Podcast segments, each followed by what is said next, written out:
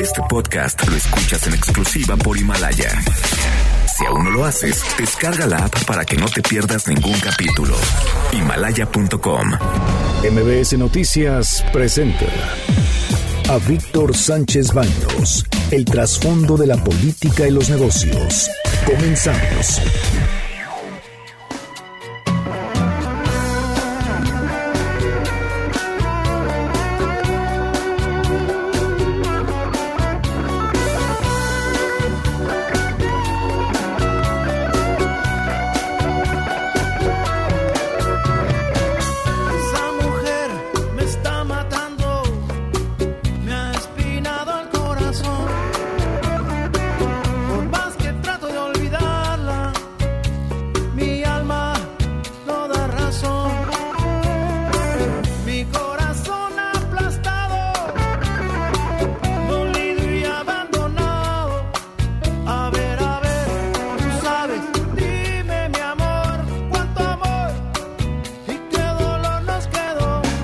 ¿Qué tal? ¿Cómo están? Muy, muy, muy buenas noches. Y empezamos con ese ritmo tan movido de maná, que sensacional. De veras.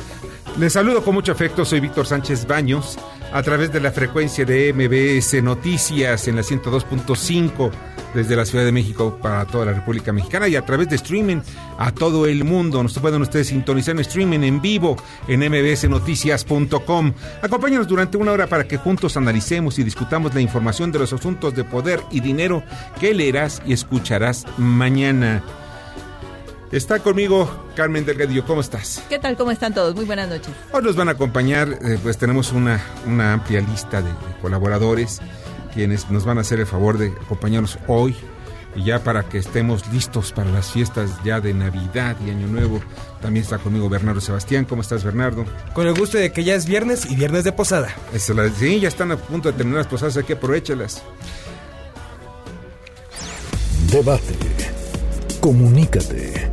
Comenta a Víctor Sánchez Baños en MBS, Twitter, arroba B. Sánchez Baños y arroba MBS Noticias. Ya estás, estas son las expresiones y las historias de hoy. Aquí la voz de Luisa María Alcalde, secretaria de Trabajo, sobre el aguinaldo de los trabajadores. El día de hoy, 20 de diciembre, es el último día para el pago de aguinaldo. El aguinaldo es un derecho de los y las trabajadoras y es una responsabilidad de los empleadores y patrones. Tiene que pagarse por lo menos, y aquí aclaro, por lo menos, es decir, mínimo 15 días de salario si se trabajó todo el año, si se trabajó no todo el año, solamente una parte, pues entonces lo proporcional. Esto incluye a las trabajadoras del hogar. En estos tiempos de cambio nos toca a todas y a todos hacernos responsables frente a nuestros trabajadores. Bueno, pues no hay mucho que decir, la ley está muy clara en ese sentido, pues así que pues hay que eh, ver el asunto de los aguinaldos. El tema de los aguinaldos están obligadas las empresas y aquellos que son sus trabajadores, aquellos que dependen directamente de ellos. Y miren, esta es la voz, escuchen más bien, esta es la voz de Andrés Manuel López Obrador sobre el juicio político a Donald Trump.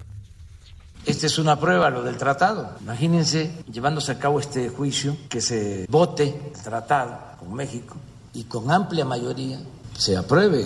Fue algo importantísimo. Si esto pasó en la Cámara de Representantes, pues en el Senado está garantizado el apoyo, la, la aprobación. Miren, la obligación del gobierno, y eso es muy importante verlo, que es fundamental ver y velar por los intereses de todos los mexicanos. No se trata de únicamente ver el asunto político ni cuestiones ideológicas, no, no, no. Aquí es un asunto de intereses económicos de los mexicanos.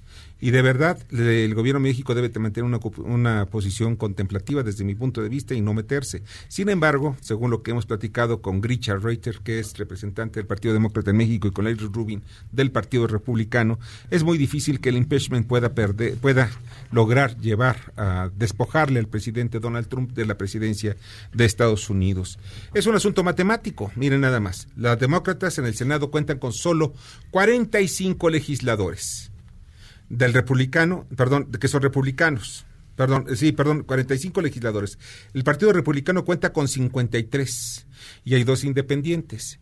Si vemos la necesidad que tienen los demócratas para quitarle el poder a Trump, necesitarían dos terceras partes de los 100 senadores. Esto representa que necesitan 20 votos más. O sea, que 20 republicanos le den la espalda a su partido y se vayan con los demócratas, lo cual pues es materialmente imposible. Es poquito menos que imposible. Y será hasta finales de enero en que podrá darse un veredicto eh, para que el Senado convertido en tribunal pues pueda decir si funcionó el impeachment o sea, el juicio político, o si simplemente, pues le van a decir qué bueno y se fortalecerá políticamente Donald Trump. Y esto es lo que tienen que ver, porque estamos cerca del proceso de reelección del presidente de Estados Unidos y hacia allá va enfocado todo esto. Y parece ser que los demócratas hicieron la chamba, ¿eh? pues le hicieron, los llevaron a este gran pleito y va a ganar Donald Trump la, la reelección. Saldrá fortalecido del impeachment. Y no se trata de un asunto que yo quisiera, yo no lo quiero, pero eso es un asunto totalmente, vamos, que los estadounidenses van a aplicar.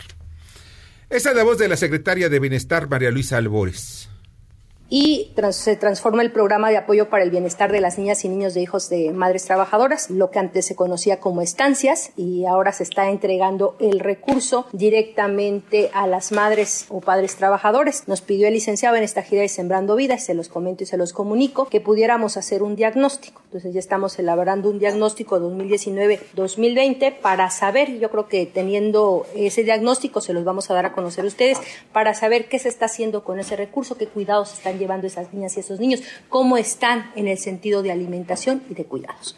Ya está la clave de todo, porque lo que importa son los niños más que las posturas políticas. A ver, ¿qué es lo que va a pasar con los niños? ¿Hasta dónde va a llegar esto? Qué bueno que hagan un censo para ver cuántas madres son las que van a estar en este procedimiento o en este proceso. También hasta dónde va a llegar, o sea, en qué se han gastado el dinero, que eso es muy importante. No sabemos bien a bien en dónde está el dinero, dónde quedó la bolita. Y es muy importante que no se convierta en un proceso electorero. ¿Qué significa esto? Que le des dinero a la gente, pues dices, mientras me den dinero, pues que se guarde en la bolsa. Pero hay un pequeño problema. ¿Y los niños? ¿Dónde están las estancias o lo que se sustituye a, las estancias? Oye, que se los dejen en, manos de los abuelitos. Pues sí, está bien que se los dejen a los abuelitos, pero nada más que hay una cuestión muy importante. Los abuelitos no saben educar, no saben cuidar muchas veces a los niños porque pues, vamos viendo las cosas, no saben para que sobreviva. Pero el asunto va muchísimo más allá. Las estancias infantiles, desde mi punto de vista, deben existir.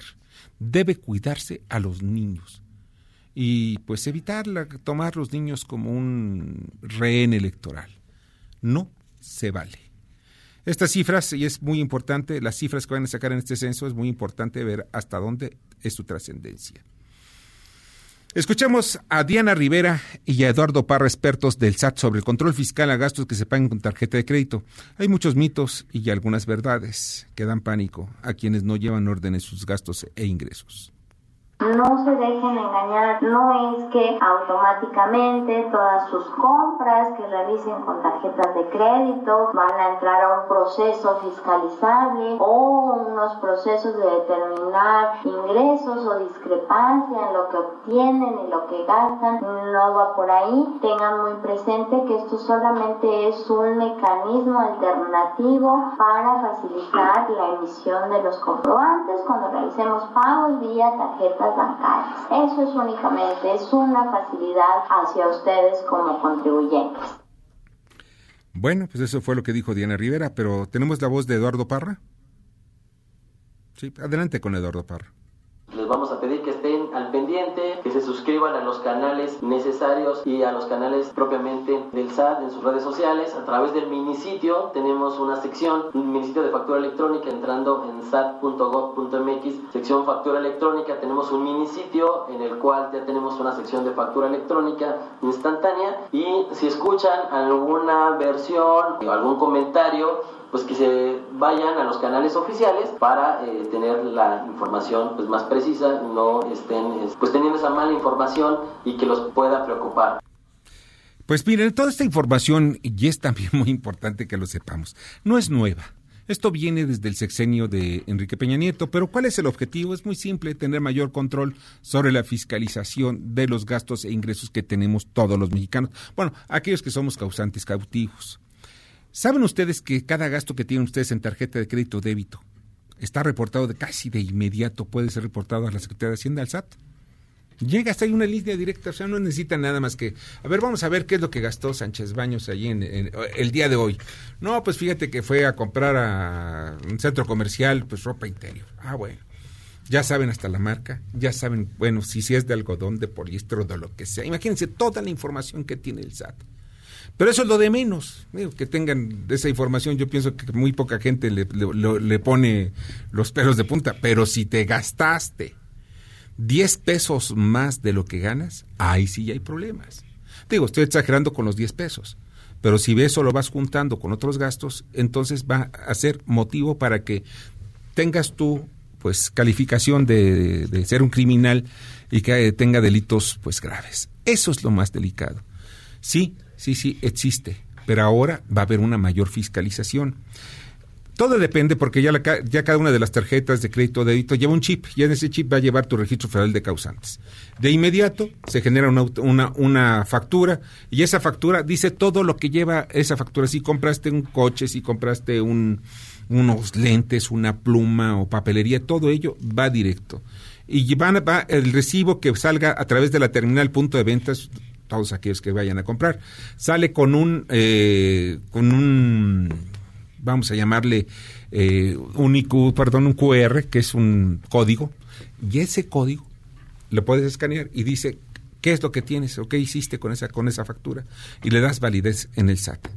La verdad, pues puede ser bueno para el gobierno, pero pues también puede ser utilizado para tenerte vigilado en todo lo que se puedan imaginar. ¿eh?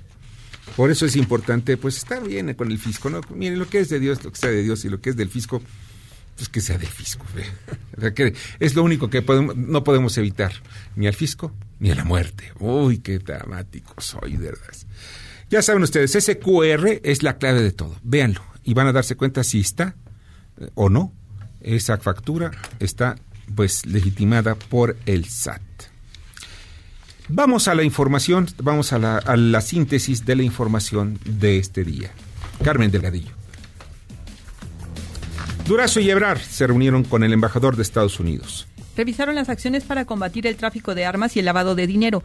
Mañana entra en vigor el operativo Frozen con el que se establecerán puntos de verificación en San Diego, El Paso, Laredo, McAllen y Bronzeville. México los pondrá en Tijuana, Ciudad Juárez, Nuevo Laredo, Reynosa y Matamoros. Cambia esquema para obtener holograma 00 y está mucho mejor. Autos híbridos y eléctricos obtendrá el, engo- el engomado de manera permanente y se otorgará por hasta cuatro años a autos de gasolina con rendimiento superior a 13,5 kilómetros por litro. Se espera que los estados de Hidalgo, Puebla, Tlaxcala, Querétaro y Morelos se sumen a este esquema para que no sufran restricciones de circulación en la capital y en el Estado de México. Respalda a López Obrador a Bartlett, hasta con una fotografía que dio a conocer y se publicó en varios periódicos, en donde estaba pues eh, Bartlett, estaba el, presidente de la CONAGO, que es el gobernador de Querétaro, Pancho Domínguez, y por si fuera poco hasta Santiago Nieto. Bueno, estaba la plana mayor de, de, pues, de aquellos que están muy cerca del presidente de la República. Dijo el presidente que ha tenido Bartlett una postura de defensa de los intereses del pueblo y de la nación. También dijo que espera que la CFE genere 56% de la producción de energía eléctrica al concluir su sexenio. Critica PRI, regalo navideño a diputados. Morena entregó a sus legisladores un cuadro con la imagen del presidente Andrés Manuel López Obrador y su libro Economía Moral. El vocero de la bancada, Héctor Yunes, lo calificó como un intento de adoctrinamiento. Y embargan guitarra con cocaína. Miren qué creatividad. La decomisaron en el aeropuerto de Cancún. La portaba una pasajera mexicana que al pasarla a la báscula registró un peso anormal. Imaginen ustedes, pues era un pedazo de yeso, una, una, bueno, la vi en la fotografía y de verdad parece casi, casi real. Bueno, repito, pues hay mucha gente creativa hasta para ese tipo de cosas, hasta para los asuntos delictivos. Atenta contra youtuber que insultó a reporteras en la mañanera. Paul Velázquez Benítez recibió un disparo en el cuello en una farmacia de Los Mochis en Sinaloa. En recientes comentarios en su canal había criticado al alcalde de AOM, Billy Chapman. Bueno, y este hombre también había calificado precisamente a nuestras reporteras, reporteras que cubren la mañanera con Andrés Manuel López Obrador, de entrecomillado, prostitutas de la información. Bueno, en fin, está, está delicado, está grave, pero pues eh, seguramente salvará la vida. Pues vamos, vamos al comentario de Ramón Zurita. Buenas noches, Víctor. Buenas noches, auditorio. No por esperada, la decisión que tomó la Secretaría de la Función Pública en torno al asunto Manuel Bartlett Díaz dejó de sorprender.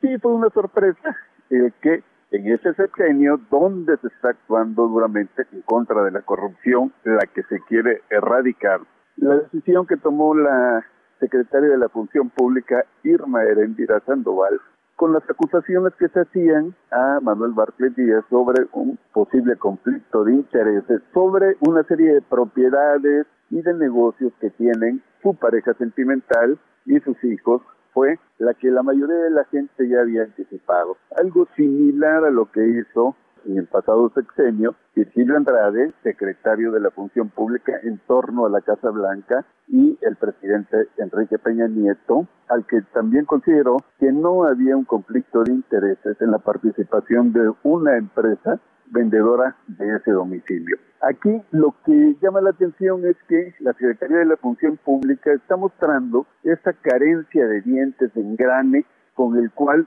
se pueda sancionar a los funcionarios a nivel alto, ya que en los casos de directores generales, directores de área, si se les sanciona, se les sanciona con unas culpas de hasta 10, 15 años que no pueden trabajar en el gobierno, aunque las multas son irrisorias finalmente, mientras que los funcionarios de nivel alto se escapan de toda acción por parte de la Secretaría de la Función Pública. En esta cuarta transformación en que la lucha contra la corrupción, dice el presidente Andrés Manuel López Obrador, es finalmente una de las razones de su gobierno, parece ser que hasta el momento no tendrá resultado en este caso en lo tocante a los funcionarios de nivel alto, como sucedía anteriormente.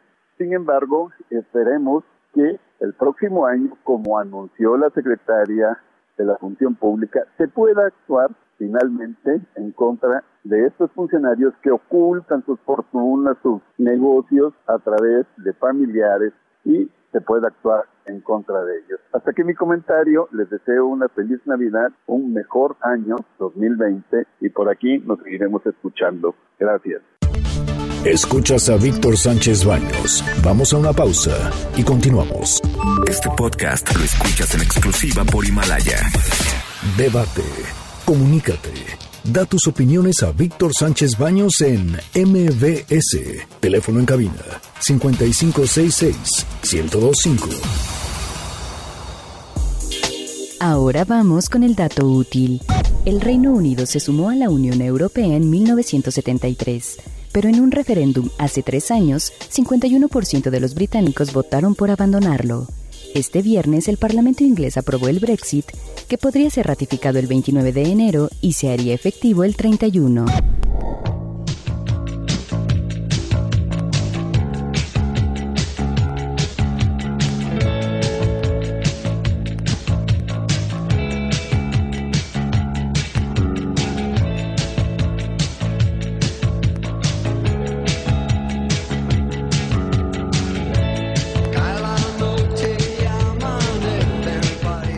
Qué pieza, ¿no? Qué rolón, como decimos los chavorrucos, ¿eh?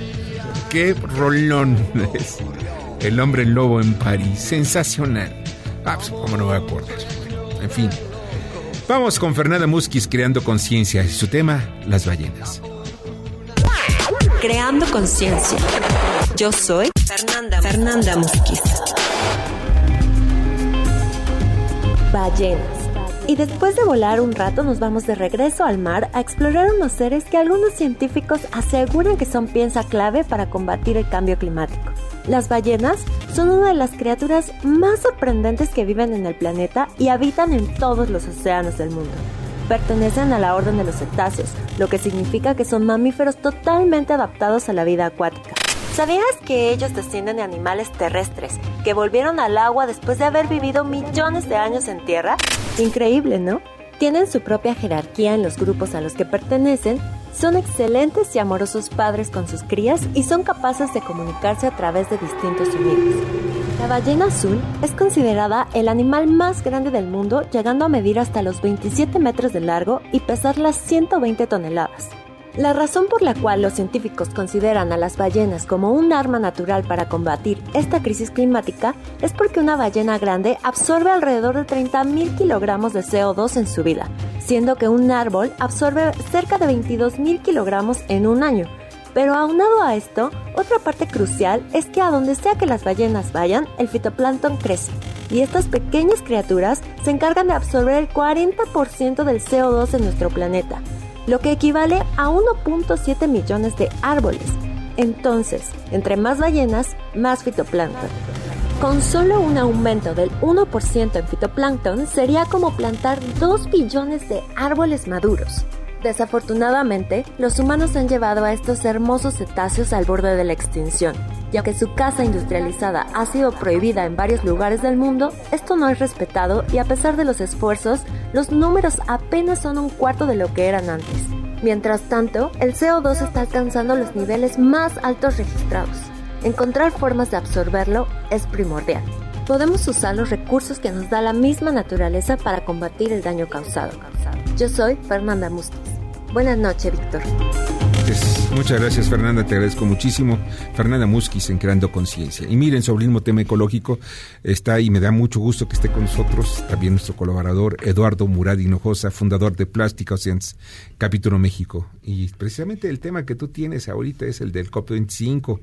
¿Cómo, ¿Cuáles son tus, tus apreciaciones de la COP? Porque al final de cuentas dices, ¿qué fue lo que pasó y por qué vi muchos medios que no, estaban, no salían contentos? Víctor, muchas gracias eh, por invitarme aquí a la cabina a platicar eh, contigo y con tu auditorio. Y pues sí, lo que teníamos y lo que se pensó es que en esta COP se iban a llegar a mayores acuerdos y la realidad es que no sucedió. Hay muchas razones. Eh, lo primero, bueno, lo que está sucediendo todavía al día de hoy, que estamos viendo aquí en pantalla en Chile, pues eso eh, lo que hizo es que se tuviera que mover el evento a, Madrid y, pues lo pudieron hacer con muy poco tiempo. Esa es la primera razón. La segunda razón, bueno, pues es la, la razón que hemos venido escuchando en los últimos años y es que los países desarrollados no están listos para comprometerse. Sobre todo China y este, India. Los dos eh, no, están no están dispuestos y dicen que si los demás países desarrollados no se comprometen, pues ellos no van a incrementar su ambición en el tema de eh, los compromisos que se acordaron en el, en el Acuerdo de París. Eso creo que es lo más importante. Eh.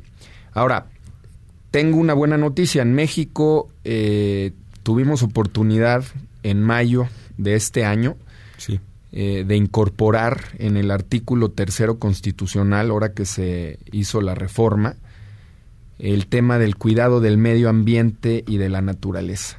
Y bueno, pues eso lo, lo fuimos a anunciar a, la COP25, me, me, invitaron. Tengo que platicarte que cuando me lo vinieron a platicar en el, en el Senado no lo podía creer, que a pleno siglo XXI no fuera obligatoria la educación ambiental. Lo vi de principio no lo creí, más de 60 organizaciones lideradas por eh, Educa, Reduca y Telar Social me lo vinieron a presentar de los acuerdos de Chapultepec de un festival que eh, se hizo el capítulo México, EarthX, eh, y de ahí salieron esos compromisos. Y traían esa propuesta, la revisé y después pues me puse a trabajar con la colegisladora porque le llegó primero a la Cámara de Diputados, como puedes recordar, cuando se tocó el artículo tercero y nos metimos a trabajar muy de cerca con ellos. Y pues al principio no estaban escuchando mucho porque lo que estaban haciendo pues era el tema del, de este, regresarle algunos de los derechos a los sindicatos y eso es en lo que estaban eh, em, dedicando su tiempo. Pero después me topé con el diputado FEMAT, que él fue rector de la Universidad de Zacatecas, fue profesor eh, y hizo eco y empezamos a trabajar, luego empezamos a trabajar con la presidenta de la Comisión de Educación, la diputada Piña, y después con todos los miembros de la Comisión de Educación, y después en el Pleno, y después vino al Senado de la República y lo pudimos eh, lograr y ho- hoy es una realidad. Eh, los planes eh, de estudio del país deben de incluir el cuidado del medio ambiente. Ah, hace dos meses alrededor se incorporaron en las leyes secundarias en el artículo 13, 16 y 30. Y pues debemos de estar contentos porque eso lo fuimos a anunciar a la COP junto eh, con el gobierno de Italia y lo que se espera es que en la COP26 se sumen más países a esta iniciativa. Y uno puede pensar que esto es muy simple, dicen, bueno, pues que es la educación ambiental. Pero yo quiero eh, comentarte algo, si no vinculamos el progreso con la educación y viceversa, no vamos a poder solucionar. Tenemos que ir a la raíz y tenemos que tener las bases y los cimientos bien construidos para que podamos atender eh, el peligro del cambio climático. Claro, y esa, esa educación viene desde las casas. Los padres deben, mira, algo tan simple como son los tapade, los taponcitos que llevan las, las botellas. Bueno, pues esos, ahí hay bancos de tapitas. No, no, ahorita no tengo la idea cuál es uno de ellos, pero lo van guardando. Y eso dices, oye, pero ¿qué sentido tiene? No me van a dar dinero. No, no, lo van guardando, unas bolsitas, después los llevan a esos bancos.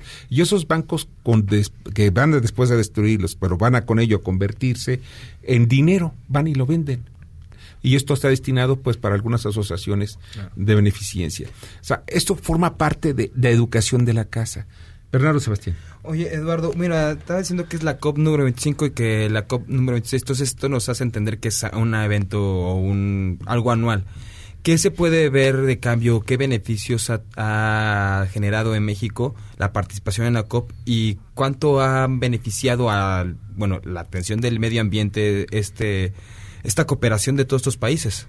Bueno, lo importante es que en la conferencia de las partes, que eso es lo que significa la COP, eh, se dio en ese marco eh, el Acuerdo de París. Y el Acuerdo de París básicamente lo que es es a qué se comprometieron los países, tanto desarrollados como en vías de desarrollo, para disminuir los gases de efecto invernadero. ¿Y por qué es importante disminuir los gases de efecto invernadero? Bueno, pues porque estamos sobrecalentando la Tierra eh, con el CO2, con el metano y con el óxido nitroso. Este, entonces, tenemos que trabajar para disminuirlo, porque si no lo hacemos, pues vamos a empezar a ver, como lo hemos estado viendo, eh, eh, fenómenos naturales más recurrentes. Tú puedes recordar cuando éramos más pequeños, pues nada más veíamos un huracán cada dos años, cada tres años. Hoy vemos hasta tres huracanes en una misma temporada. ¿Y quiénes son los que más se van a afectar, como siempre? Pues eh, las personas más vulnerables. Y las siguientes generaciones. Y algo que estaba también yo viendo lo que era de la COP, cómo ha influenciado a las personas para reducir su huella de carbono. Esto en México, ¿cómo lo estamos trabajando? Bueno, te platico, como lo acabamos de platicar, el tema de la educación ambiental era importantísimo porque pues es de ahí donde se va a desprender todo. Ahora, ¿qué tenemos que ver? Pues un mayor compromiso eh, de, de nuestros gobiernos. Pero también tenemos que entender algo que también se vio en la COP aquí en Madrid y que se ha venido viendo desde el 2015 que se firmó el Acuerdo de París. Los países desarrollados se comprometieron a otorgar 100 mil millones de dólares para el apoyo de los países en vías de desarrollo. Y eso no ha sucedido. Entonces son tres temas los que no eh, vimos en esta COP que esperábamos ver. Uno, el mercado de carbono. Esperábamos que los países se comprometieran a una serie de reglas y no lo hicieron. El segundo, el compromiso de esos 100 mil millones de dólares que se deben de destinar para que los países en vías de desarrollo eh, incrementen sus compromisos. Los países en vías de desarrollo tienen unos compromisos, pero con el dinero y la aportación y el financiamiento de los países desarrollados, esos compromisos se incrementan. Esas son las dos cuestiones eh, que son importantes. El, el mercado de carbono está en el artículo 6 del acuerdo de París, por eso seguramente escuchaste mucho acerca del, artículo 6 y el artículo 6 pues es eso básicamente. Y el tema de la claridad y la transparencia. Eh, es decir, Estados Unidos, que ya anunció que se va a separar del Acuerdo de París, si llega a ganar el presidente Trump, pues lo va a hacer. China, India, Europa, eh, los países eh, nórdicos, por ejemplo, que por un lado son muy verdes y están tomando medidas importantes, pero por el otro lado siguen explotando sus recursos fósiles, siguen explotando su petróleo y su gas. Por eso Greta Thunberg, eh, la activista de 16 años, cuando le quisieron dar el premio más importante de su país, Suecia, les agradeció y les dijo que no lo iba a recibir porque ellos traían una doble eh, moral. Por un lado, muy verdes y por el otro lado, no han eh, renunciado a la explotación de sus recursos. O sea, la economía al final de cuentas es la que se, se antepone a los intereses de todo el planeta. De verdad, eh, mira, yo cuando viajo, lo primero que tratas de buscar pues es los lugares más limpios, los lugares que tengan menos contaminación, en fin, donde el agua, el aire y el suelo estén menos contaminados. Pero yo me doy cuenta que no nada más es un asunto privativo de México, es un asunto privativo de todo el planeta. Lo ves en Estados Unidos, lo ves en Europa, en algunas otras partes. Pocos son los lugares que yo he visto muy civilizados en este sentido. Precisamente yo veo muy limpios, por ejemplo, los países nórdicos, pero, pero por, esa es la política interna. O sea, sus países son muy limpios, son muy verdes pero pues este siguen siendo sigue estando las grandes petroleras explotando el mar del norte mar del norte o están metidos en Nigeria Nigeria en donde la continuación es brutal Y mira, nosotros tenemos una situación geográfica excepcional y fuimos muy suertudos. Entonces, debemos de aprovecharlo. Tenemos mucho sol y tenemos mucho viento, sobre todo en la ventosa. Está la economía verde y debemos de continuar con esa transición energética. Creo que es importante.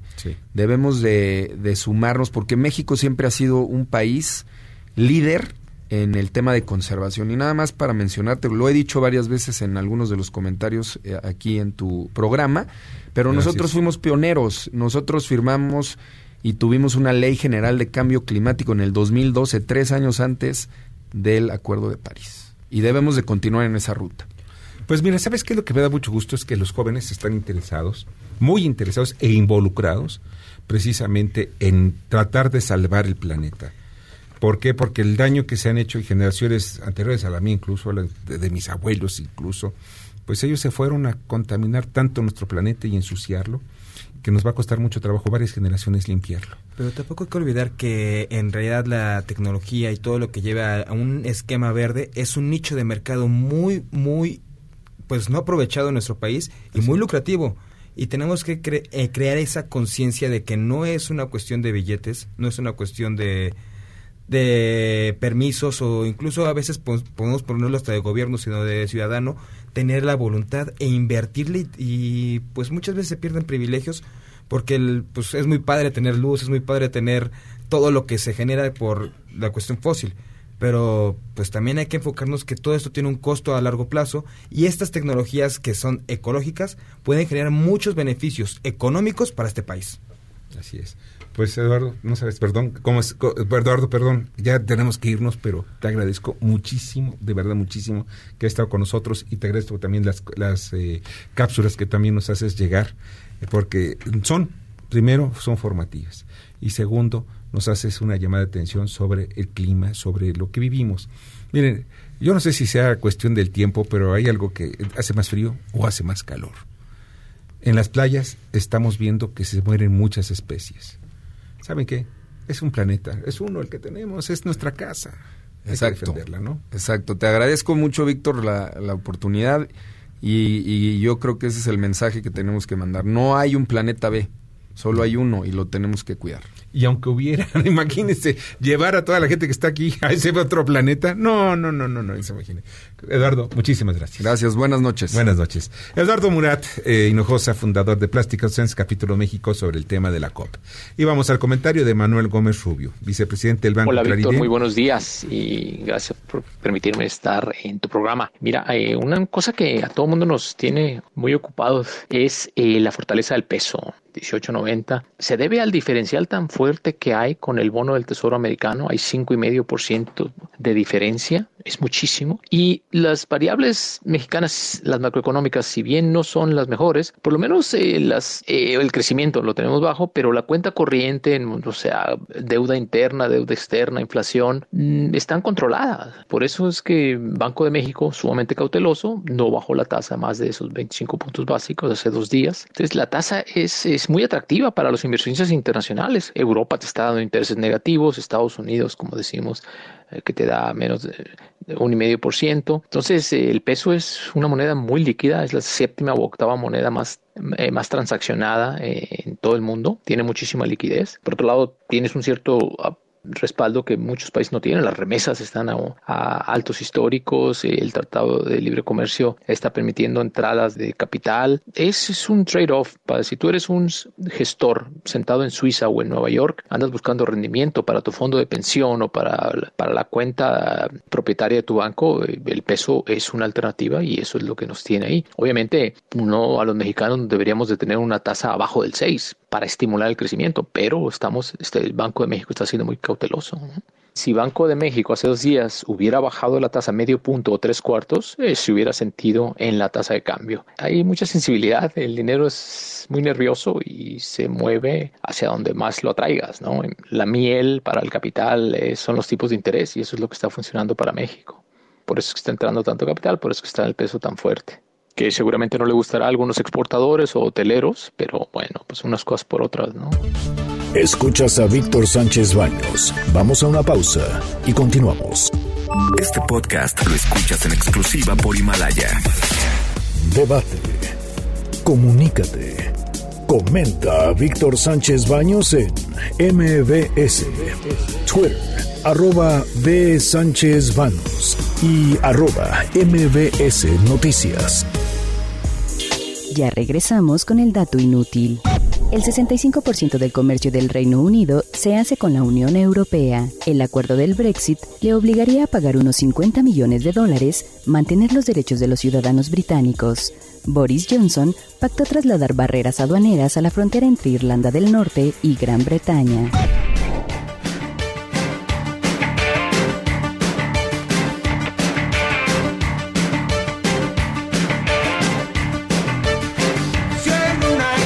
Ya estamos, vamos casi la víspera de Navidad, ya la próxima semana, pues ya muchos ya vamos a estar echándonos, ya desde ahorita echando romeritos, bacalao y todo lo que se pueda. Miren, este es el momento de aumentar unos 3 kilitos, no más, ¿eh? porque es bien difícil bajarlos. Se los digo, yo que he bajado casi 40 kilos, me ha costado mucho trabajo, de verdad. Pero pues también anda uno descuidándose y comiendo de todo y ya saben, los pecados de la gula se pagan con una gran panza. Pero ¿qué pasó con la Navidad? ¿De dónde surge la Navidad en México? Y esto es muy importante conocerlo. Y para eso está con nosotros Arturo Trejo, quien nos va a hablar precisamente de ese tema. ¿Cómo estás? Bien, Víctor, y muchas gracias. Saludos a todos, buenas noches. Buenas noches. Y pues bueno, vamos a empezar un poquito por el origen de la Navidad, si es una fiesta pagana o si es este religiosa. Y viene desde, bueno, es una fiesta pagana, Sí. ¿no? Que este se ha ido modificando pues ya con el tiempo, pero es gracias a- al dios Saturno, ¿no? Que es el dios del sol, del fuego y de la agricultura, que se conjunta con todas las culturas, tanto griega, babilonia, egipcia y, y romana, para festejar el solsticio de invierno, que precisamente es mañana, el 21 de diciembre. Y que llegó también hasta el norte de Europa con los países, bueno, en aquel entonces los vikingos, los celtas y, y algunas otras culturas del norte de Europa que después fueron transformándose en godos, visigodos, en fin, todo, todo. Exacto. Y eso este, se llega a convertirse precisamente en esa fiesta pagana en el, mismo 25 de diciembre. Exacto. Sí, porque estas se celebraban del 17 de diciembre al 23. Sí, así es. ¿No? Y porque en realidad para hacer eh, eh, religiosa, pues no se sabe la fecha exacta cuando nació el niño Jesús, ¿no? Eso es este todavía difícil si, si es en abril, en mayo o en septiembre o Pues octubre. porque había que tropicalizar y esto Exacto. fue en el concilio de Nicea. Perdón que... Sí, sí, sí. El concilio de Nicea es un concilio donde se reunieron todos los obispos católicos, no, no católicos, perdón, cristianos, Cristianos, de aquella época, porque el catolicismo viene hasta el siglo VIII y precisamente por su significado de catolicismo. El cató- ¿Qué significa católico o iglesia católica? La iglesia universal. Pero antes, cuando estaba el, bajo el yugo de, los romanos, en el concilio de Nicea pues tomaron varias decisiones. Una de ellas es, bueno, cómo tropicalizar y hacer que también el cristianismo fluya más rápido, sin tanta reticencia, entre los habitantes romanos, entre los romanos. Ya algunos romanos ya estaban predicando el cristianismo. ¿Cómo meterlos? Entonces dijeron, o sea, que el segundo, primer eh, camino es tropicalizar la religión. Oye, pero ellos tienen las, eh, sus, sus fiestas paganas y todo el norte, el, el hemisferio norte, tenían su fiesta pagana que era precisamente, eh, y todo relacionado con el sol, ¿eh? Sí, Es sí, muy sí. importante, es el Sí, sol. las fiestas de Saturno, saturnianas. saturnianas. Ajá. Y ya era como llegaban y crearon todo ese, ese, ese gran, para mí Exacto. es un eh, gran evento del 25 de diciembre. Se estima, ya porque algunos estudios científicos y de fechas, ya sabes, ya los científicos se meten en eso también, y dicen que es por ahí de abril, mayo o junio que nació Jesús. Exacto. ¿Por qué? Por la cuestión de la, de la estrella de Belén, por todos los datos que se dan, Exacto. etcétera. Pero los, los cristianos, después del siglo III, repito, del concilio de Nicea, pues tomaron la decisión de que sea el 25 de diciembre, la Exacto. Navidad. Y con esto se logra eh, también llevar que estas festividades, e independientemente de toda la historia de- del pesebre y del recorrido de, de- que hacen en este para tomar para que el niño sea protegido incluso eh, hay algo que es muy interesante. Hablan de que sea mucho frío. Generalmente en el desierto en el desierto del Medio Oriente hace mucho frío. Siempre. Siempre y llegan de ahí y es cuando llega ese choque pero también es reconocido también por la por la cultura musulmana por la religión musulmana. Las fechas se casi se están se hacen Se- se emparejan. se emparejan con ese objetivo. Y después ya llegan juntas las, las, eh, las dos religiones, bueno, no la religión, sino más bien la religión musulmana y la cristiana, que es lo que da vida en, en, eh, en España, que fue el principal conquistador de América, y de ahí viene todo lo que tú me vas a decir. Exacto, exacto. Viene, pues bueno, ya, la, ya el, el- eh, ahora sí la natividad del, del niño Dios o, o Jesús, porque incluso pues no se, no se festejaba una natividad, ¿no? Sino más bien era como lo que ellos festejaban era el, el- ya la muerte de la, de la gente, ¿no? Pero aquí se empieza a festejar la, la natividad, La natividad. la natividad y ya es como se da del lado religioso y después viene, viene pues la llegada de los Reyes Magos, ¿no? También que es este los Reyes que no se sabe si en realidad fueron tres, o sea, ya eso ya es como pues, se ha ido modificando y son los que entregan los regalos a- al niño, ¿no? Pero pero sí nace ya como una festividad religiosa, ya se, se fusiona y empiezan a lo empezamos a festejar a partir del día 25. Y realmente ya en México, eh, después del, por ahí por los años 30, 40, es cuando realmente se va festejando con árboles de Navidad, Exacto. llega el arbolito, llega las pastorelas. Se las va pastorelas eran desde antes, Sí, sí, sí, desde el siglo XVI, XVII. Exacto. Y se va modificando hasta llegar al, al Papá Noel o Santa Claus, que es eh, hoy en, en día, ¿no? Porque lo van, este, pues en películas o en cuentos lo van como vistiendo y ya después este, le ponen el de verde, rojo. Perdón, primero lo vistieron de café. de café. De café. Ajá. Y ahí no se Y parece era un señor más viejo. Sí. Sí, no era gordito, no era simpático. Era muy flaco y era vestido este cascarrabias. Ajá, sí. ajá. Sí, ya ahora Sí, ya lo vemos así. Incluso venía, o sea, se cuenta en uno de los cuentos de Navidad, esta era el Papá Noel, eh, que esto es bíblico porque, bueno, eh, Noel eh, repartía regalos a, a los niños, ¿no? Se supone. Pero en una ocasión, estando los, los calcetines en la chimenea, pero porque se estaban secando, cae, cae el, el regalo en el calcetín y se queda como costumbre, ¿no? Se piensa que es la, la leyenda. Pero atrás de él venía el señor este como el Grinch, ¿no? De, de- de la Navidad. Sí. Y después, pues bueno, ya le dan todo el- lo que es ahora Santa Claus. Sí, mira, tú que estás comentando eso, eh, hay muchas historias alrededor. Por ejemplo, en México. En México era más importante hasta hace pocos años, estaba hablando hasta 20 años, era más importante colocar el nacimiento, nacimiento. que poner un árbol. Ajá. Entonces se ponían las figurillas chiquitas, grandotas, en fin, del tamaño que quisiera se ponía el, el nacimiento. Que es una costumbre que viene del siglo XIX, principios del siglo XIX. Después, en este siglo, ya llega el asunto de Santa Claus. Lo pintan de rojo, ¿por qué? Porque es una marca de refrescos cuyas iniciales son Coca-Cola. Exacto. Toma la decisión y se apropia de Santa Claus y dice, vamos a ponerlo de rojo. ¿Por qué? Porque mi marca trae rojo. Y vamos a hacerlo rojo. ¿Y por qué gordito? Porque gordito es más pachosito y le, le puedes apretar los, le puedes apretar los, este, los, los cachetes, cachetes. y están re- regordetes, en fin.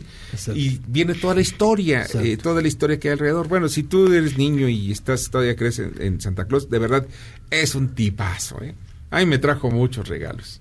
De verdad, así que Sí, porque incluso te podías sentar en sus piernas y comentarle y, y platicarle, ¿no? Que esa también, otra de las tiendas lo trajo ahí desde hace Sí, los Sears. 40 más o menos Sears, Sears, para poder este platicar con Santa Claus y entonces también él ya lo fue vistiendo todavía más. Yo, yo te les voy a platicar esto. Yo de niño, tendría yo cuatro o cinco años, mis papás pues, me llevaban a ver, a mi hermano y a mí, porque estábamos muy chicos, a ver a Santa Claus y estaba eh, eh, una vitrina enorme y ahí veías un Santa Claus así de juguete, no de juguete, sino casi robótico, ¿no? Es que se movía es que como péndulo, ¿no? Pero cuando pasabas a ver a Santa Claus estabas pensando, a ver, ¿qué tengo que decirle? Estabas así, bueno, tengo que decirle, hola Santa, te hablo con mucho cariño. No, no, no, no, no, nada de eso. Hola, Santa. ¿Sabes qué? Yo te quiero mucho. No, tampoco de eso. No, no, no. Que hay que decir algo más, más profundo. Y ya estabas en las rodillas de Santa Claus. Quiero una bicicleta. Se te olvidaba todo. todo se te olvida y todo. En fin, porque así es. O sea, los niños, y no quiero yo quitarle la ilusión de los niños, porque miren, es algo maravilloso, la verdad. Y que, mira, si, si se ha comercializado, pues qué bueno, porque también deja una derrama económica. Es importante que los niños tengan una ilusión, Exacto. porque es un juego y es una forma de jugar. Y qué bueno. Yo creo que la ilusión más grande que tiene que tenemos como niños, ¿no? Sí. Y vienen los Santos Reyes, ¿eh? Ey. No sé, Melchor Gaspar y Baltasar, ahí están y también vas a platicar con ellos y les pides, algunos niños nada más les llevan Santa Claus, otros se los llevan los Santos Reyes, pero es otra de las costumbres que yo considero muy importantes que estamos en Latinoamérica, fundamentalmente en México, porque en el resto del continente como que son un poquito más fríos, Más fríos. ¿no? En ese sentido. Claro, Estados Unidos son más cálidos, pero porque traemos esa cercanía. Pero si te vas a Sudamérica, como hace calor en Sudamérica en estos tiempos, pues entonces ya. Entonces un poquito menos así, ni los Santos Reyes, pero en fin, quieren Santa Claus. Pero eso sí, hay regalos, hay Claro, regalos. Y como ves, entonces al final de cuentas ya tenemos nuestras fiestas Así es. y viene la comida. Y viene la comida, que eso también es tradicional, ¿no? Porque el pavo y porque el- la pierna y todo esto. Pero igual ha sido como muy la parte comercial lo que ha hecho esta de este tipo de, de comidas, ¿no? Que siempre es la pierna y el bacalao y los romeritos que también son Sí, eh, son muy siempre. españoles, son muy españoles, más bien los, el, el bacalao, El bacalao los romeritos son un poquito más del sur de, de- de- la ciudad de, de México y ¿ven? y pues todo lo demás el pa, el pan que todo mira, el, el- bueno hay tanto que comer Sí. espero que disfruten sus, sus fiestas su navidad y pues todo Coman ahorita y después ya hacen los propósitos. Sí, ya después hacen los propósitos, aunque tarden un año para bajar esos tres kilitos. Oye, Arturo, pues te agradezco muchísimo que hayas estado con nosotros. Gracias, Víctor. Siempre es un placer platicar contigo. Gracias, buenas noches. Arturo Trejo, historiador. Y vamos con el comentario de Mario Di Constanzo, ex titular de la Conducef. Víctor, muy buenas noches. Como todos los viernes, eh, mi comentario de esta semana y dado que estamos ya pues próximos a cerrar este año, pues sería un poco un llamado, comentario sobre los cuidados que tenemos que tener pues en estas fechas, principalmente con nuestro manejo de nuestro dinero.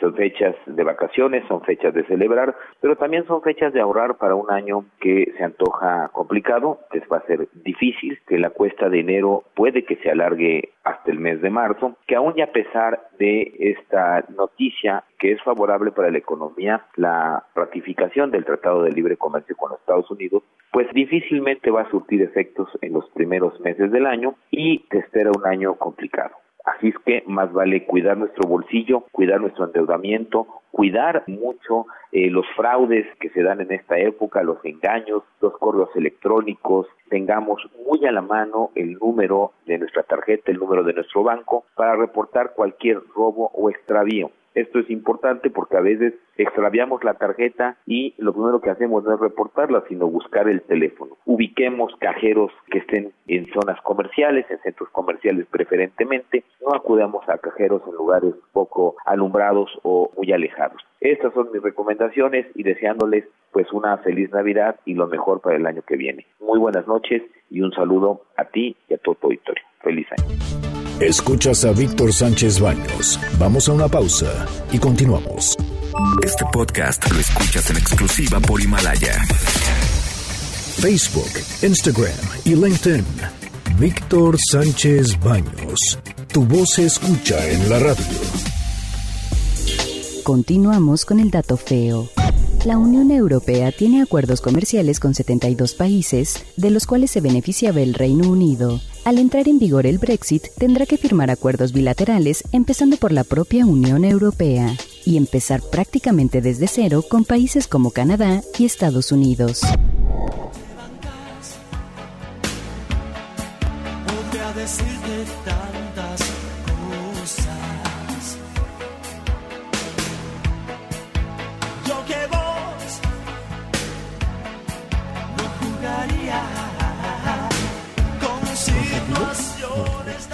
Muchas gracias que continúan con nosotros y miren ustedes. Amigos y amigas, hoy todos tenemos una gran historia que contar y qué mejor que hacerlo a través de Himalaya, la aplicación más importante de podcast en México y en el mundo. No tienes que ser influencer para convertirte en podcaster. Descarga la aplicación Himalaya, abre tu cuenta en forma gratuita y listo, comienza a grabar y a publicar tu contenido. Crea tu playlist, descarga tus podcasts favoritos y escúchalos. Sobre el tema que quieras, en donde quieras, los temas de música, de, de salud, de cine, televisión, comedia, todos. Pero lo más importante es que aquí encuentras nuestros podcasts de ETSA FM y MBS Noticias, la mejor FM y Globo FM. Ahora te toca a ti. Va, eh, bájalo a través de iOS o de Android, esta aplicación, o ve a la página himalaya.com y empieza a publicar tus contenidos. Y ya está aquí con nosotros y le agradezco muchísimo a Daniel Paulino sobre los deportes desde otro punto de vista. ¿Cómo estás, Daniel? Víctor, muy buenas noches, muy bien, gracias. La FIFA demandó esta, esta semana a Joseph Blatter y a Michel Platini por 2.2 millones de dólares. Todo esto está relacionado a los 1.8 millones de dólares que Blatter le entregó a Platini en 2011 por trabajos realizados entre 1998 y 2000 que nunca fueron esclarecidos. Desde 2015, estos dos personajes enfrentan una suspensión de ocho años de toda organización relacionada con la FIFA. Estos escándalos han surgido desde la elección de Rusia como candidata para el Mundial de 2018 e incrementaron con la selección de Qatar para 2022. Sí. Joseph Blatter, eh, el vicepresidente en su en su momento, Jerome Balk, y el de, exdirector de finanzas, Marcus Kapner, de la FIFA, fueron acusados en 2016 de haberse autorizado pagos millonarios a- en sus contratos. Todo esto por ganancias de las Copas Mundiales, que llegaron hasta 80 millones de dólares. Jerome Balke, como lo mencioné, en su momento fue vicepresidente de la FIFA, está suspendido por 10 años de toda organización. Cabe mencionar los casos en la CONCACAF de Chuck Blazer, que ya falleció, pero que hasta 2017 en su fallecimiento seguía vetado de fútbol, y Jeffrey Webb, que en su momento fue presidente de la CONCACAF y es uno de los pocos personajes que sigue suspendido de por vida por aceptar este dinero. No, pues es porque, mira, la tentación es muy grande. Y no hay nada del asunto de lo de Dubái, de lo de el, sobre este caso de corrupción para darle los juegos a, a Doha en, en el 2026, creo que es, ¿no?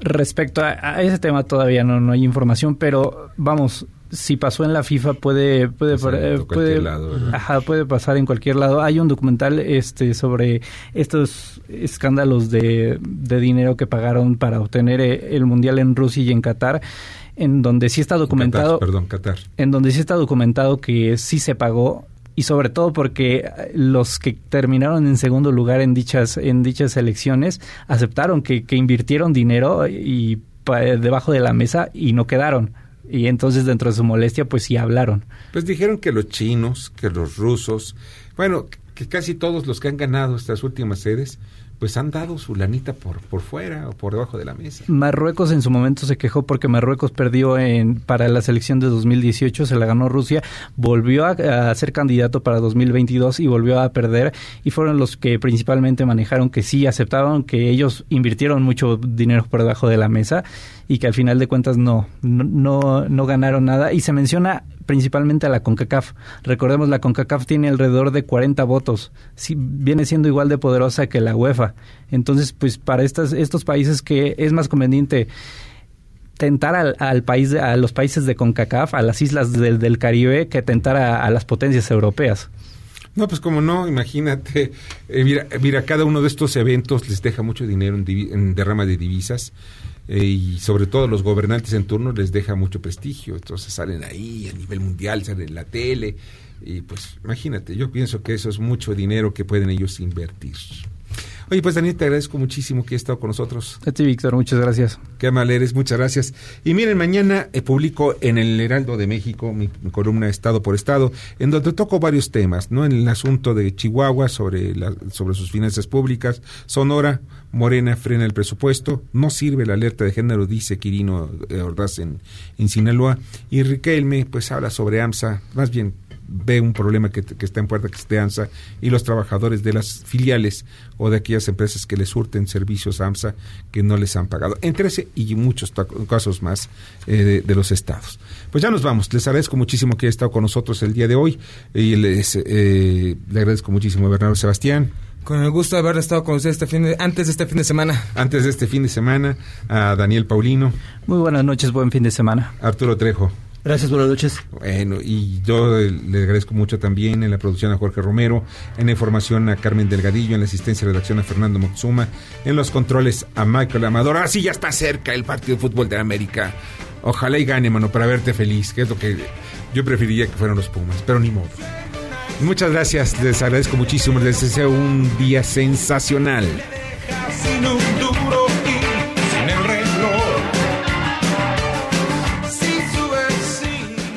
Las opiniones vertidas en este programa son única y exclusivamente de estricta responsabilidad de quien las expresa.